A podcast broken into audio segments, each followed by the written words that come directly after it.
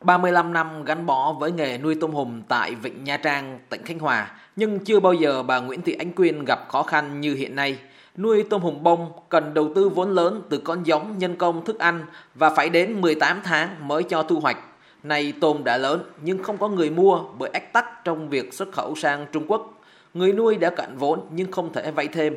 Bà Nguyễn Thị Ánh Quyên chia sẻ gắn liền cái ngành tôm hùm này hơn nửa đời người rồi. Chưa bao giờ thấy tình trạng như thế này. Bí bách lắm rồi. Kêu cứu mỗi tháng nó phải xuất luân phiên để có tiền mồi cho tôm hùm ăn. Bây giờ không lấy đâu ra tiền? Vay nhà nước thì có hạn. Còn nếu vay ngoài á thì người ta nói ôi ơi tôm hùm xuất không được cho mấy bà biết chừng nào trả tiền lãi suất cao mà không cho luôn. Tôm lớn đến kỳ thu hoạch nhưng không có người mua là tình trạng chung tại nhiều vùng biển ở Nam Trung Bộ. Tương tự, ông Võ Văn Thái, Giám đốc Hợp tác xã nuôi trồng thủy sản du lịch Vân Phong, tỉnh Khánh Hòa cho biết, hơn 30 hộ dân trong hợp tác xã đang tồn động hơn 100 tấn tôm hùm với giá hơn 1 triệu đồng 1 kg, tổng trị giá hơn 100 tỷ đồng. Những năm trước, ảnh hưởng dịch bệnh Covid-19 nhưng việc tiêu thụ tôm hùm thuận lợi hơn so với hiện nay.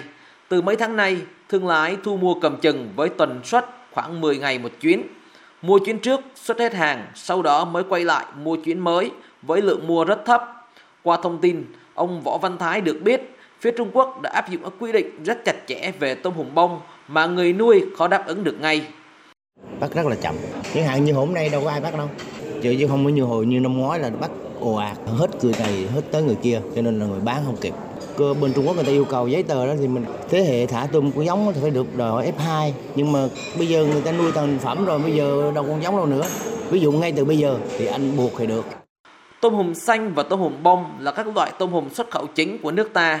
Trong 9 tháng năm 2023, xuất khẩu tôm hùm sang thị trường Trung Quốc đạt hơn 95 triệu đô la Mỹ, giảm hơn 46% so với cùng kỳ năm 2022. Hiện nay, tôm hùm của Việt Nam xuất khẩu sang Trung Quốc chiếm đến 98%. Tháng 5 vừa qua, Trung Quốc sửa luật về bảo vệ động vật hoang dã, trong đó tôm hùm bông tự nhiên nằm trong danh mục cấm đánh bắt, sử dụng, giao dịch buôn bán – Hải quan ở cửa khẩu Trung Quốc kiểm soát chặt tôm hùm bông khai thác tự nhiên nhập khẩu. Muốn được thông quan, tôm hùm phải trải qua quá trình nuôi. Nhà nhập khẩu của Trung Quốc muốn nhập khẩu phải xin giấy phép của Cục Ngư nghiệp Bộ Nông nghiệp Trung Quốc. Ông Lê Bá Anh, Phó Cục trưởng Cục Chất lượng, Chế biến và Phát triển Thị trường cho biết khi có những ách tắc xuất khẩu tôm hùm bông sang Trung Quốc, Bộ Nông nghiệp và Phát triển Nông thôn đã làm việc với Hải quan Trung Quốc Đối với tôm hùm nuôi để chứng minh với cơ quan thẩm quyền Trung Quốc thì phải không đánh bắt trực tiếp và phải chứng minh và trải qua một quá trình nuôi. Và nếu con giống mà khai thác từ tự nhiên thì không được coi đấy là tôm hùm nuôi. Chưa có nhà nhập khẩu nào của Trung Quốc xin được giấy phép. Có khả năng xuất khẩu những nhà nhập khẩu Trung Quốc mà họ không xin được giấy phép, không có đối tác phía nhập khẩu.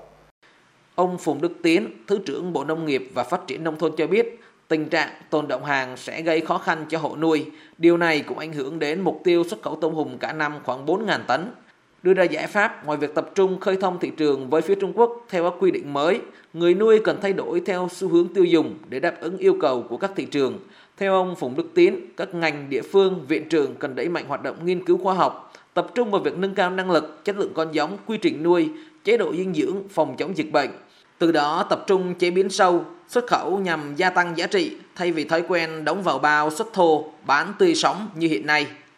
Chế biến ở thị trường phải phối hợp với lại cái văn phòng FPS đó, à, rồi cục thủy sản, bộ nông nghiệp.